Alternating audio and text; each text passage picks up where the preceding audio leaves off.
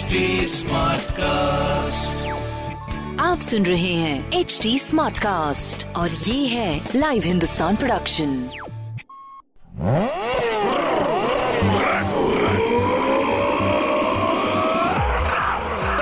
हाय, मैं हूँ आपके साथ मेरा गुरफ्तार, आप सुन रहे हैं लखनऊ स्मार्ट न्यूज़। इस हफ़्ते में ही आपको आपके शहर की खबरें दूँगा। सो पहली खबर आपके लिए, लखनऊ विश्वविद्यालय का महिला अध्ययन संस्थान महिला सशक्तिकरण और स्वावलंबन को बढ़ावा देने के लिए तीन नए पाठ्यक्रमों की शुरुआत करने जा रहा है। तीनों पाठ्यक्रम स्नातक में शुरू होंगे। इन पाठ्यक्रमों में महिलाओं के मानसिक स्वास्थ्य, लिंग हिंसा, महिला नेतृत्व और महिलाओं के उद्यमिता कौशल पर बल दिया गया है। संस्थान की बोर्ड ऑफ़ स्टडीज़ की बैठक में इन तीनों पाठ्यक्रमों के प्रस्तावों पर मुहर लग गई है। तीनों पाठ्यक्रम नई शिक्षा नीति के तहत शुरू किए जा रहे हैं। महिला अध्ययन संस्थान की सह संचालिका डॉक्टर अर्चना शुक्ला ने बताया कि इस तरह के पाठ्यक्रमों को राज्यपाल व कुलाधिपति आनंदीबेन के मिशन शक्ति के अंतर्गत शुरू किया जा रहा है। पाठ्यक्रमों के बारे में विस्तार से बताते हुए कहा है कि लिंग हिंसा और मानसिक स्वास्थ्य विषय के अंतर्गत सह पाठ्यक्रम स्नातक के तीसरे सेमेस्टर से शुरू होगा।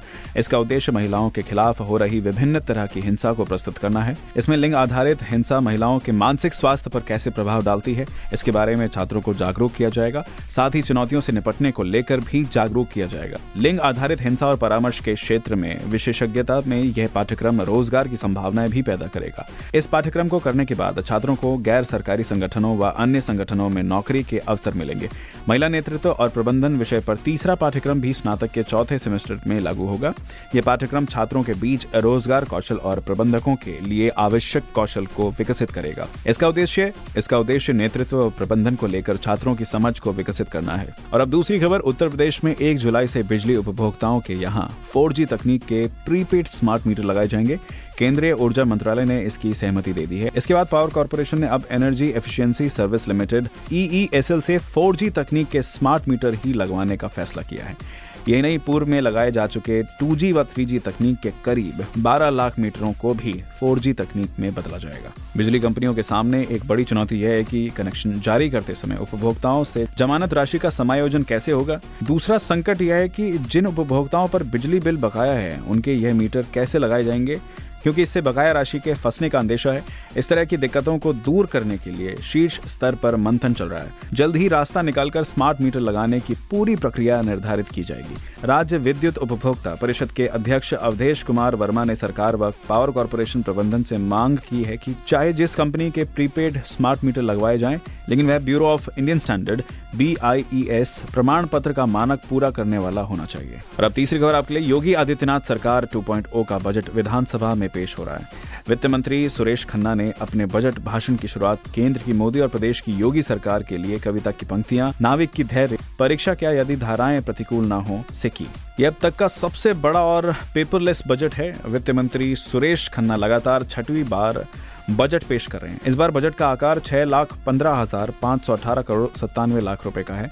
इसमें किसानों, महिलाओं और युवाओं पर फोकस किया जाएगा। कोरोना काल के बाद प्रदेश सरकार के छठवें बजट में चिकित्सा एवं स्वास्थ्य सुविधाओं में इजाफा करते हुए बजट में आशा कार्यकर्ती व शहरी आशा संगनियों के लिए 300 करोड़ रुपए व्यवस्था की गई है। प्रदेश में 9 से 14 वर्ष तक की एक लाख बालिकाओं को एचपीवी वैक्सीन की दोनों खुराक के कवर किए जाने के लिए 50 करोड़ रुपए की धनराशि प्रस्तावित की गई है। वित्त मंत्री सुरेश खन्ना ने बताया कि प्रदेश के शहरी और ग्रामीण क्षेत्रों के युवाओं को तकनीकी रूप से सक्षम बनाने के उद्देश्य से पाँच सालों में दो करोड़ स्मार्टफ़ोन या टैबलेट वितरित किए जाने का लक्ष्य रखा गया है। प्रदेश में निराश्रित महिला पेंशन को बढ़ाकर एक हज़ार रूपए कर दिया गया है।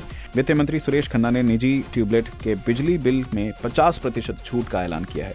साल में दो मुफ़्त रसोई गैस सिलेंडर के चुनावी वादे को पूरा करने के लिए भी बजट का प्रावधान किया गया। प्रदेश में महिलाओं एवं बालिकाओं की सुरक्षा सुदृढ़ बनाए रखने के उद्देश्य से प्रदेश के सभी जनपदों के समस्त 1535 स्थानों पर महिला बीट आरक्षी नामित करते हुए महिला हेल्प डेस्क की स्थापना की गई है। और अब चौथी खबर आपके लिए। बारिश के बाद निकली धूप से बुधवार को राजधानी समेत कई जिलों में पारा चढ़ा और गुरुवार के दिन भी मौसम साफ़ रहा। लेकिन शुक्रवार से 23 मई तक कई जिलों में बदली रहेगी मौसम विभाग के अनुसार और हल्की बारिश भी हो सकती है। राजधानी का अधिकतम तापमान बुधवार को पैंतीस दशमलव सात डिग्री सेल्सियस और न्यूनतम तापमान बाईस दशमलव चार डिग्री सेल्सियस पर दर्ज किया गया। और पांचवी खबर आपके लिए। लखनऊ वासियों को जल्द ही सैर सपाटे के लिए दूसरा पिकनिक स्पॉट मिल जाएगा। जी हाँ वन विभाग दुबग्गा में बने मूसा बाग को 2023 तक लोगों के लिए खोलने पर विचार कर रहा है। इस मूसा बाग में लोगों को नेचर वॉक करने का मौका भी मिलेगा। इसके अलावा बड़े गार्डन होंगे और बच्चों के लिए झूले भी लगे होंगे। साथ ही खास बात यह होगी कि मूसा बाग में विभिन्न प्रजातियों के पौधे और पेड़ मौजूद हैं, जिसकी जानकारी भी लोग आसानी से जुटाकर रिसर्च कर सकते हैं। मूसा बाग में पाँच किलोमीटर लंबी बाउंड्री वॉल बनाई जा रही है, जिसके लिए प्रतिवर्ष एक करोड़ का बजट विभाग को मिलता है। इस बाउंड्री वॉल को खड़ी करने की वजह यह है कि इसमें लोग अवैध कब्जा कर लेते हैं। तो ये थी कुछ ज़रूरी खबरें जो कि मैंने प्राप्त की हिंदुस्तान अखबार से, आप भी पढ़िए। क्षेत्र का नंबर और अखबार हिंदुस्तान कोई सवाल हो तो ज़रूर पूछे हमारे हैंडल हैं फेसबुक ट्विटर इंस्टाग्राम पर एट द रेट और ऐसी पॉडकास्ट सुनने के लिए log on to W W W dot H T आप सुन रहे हैं एच डी स्मार्ट कास्ट और ये था live Hindustan production H smart Smartcast.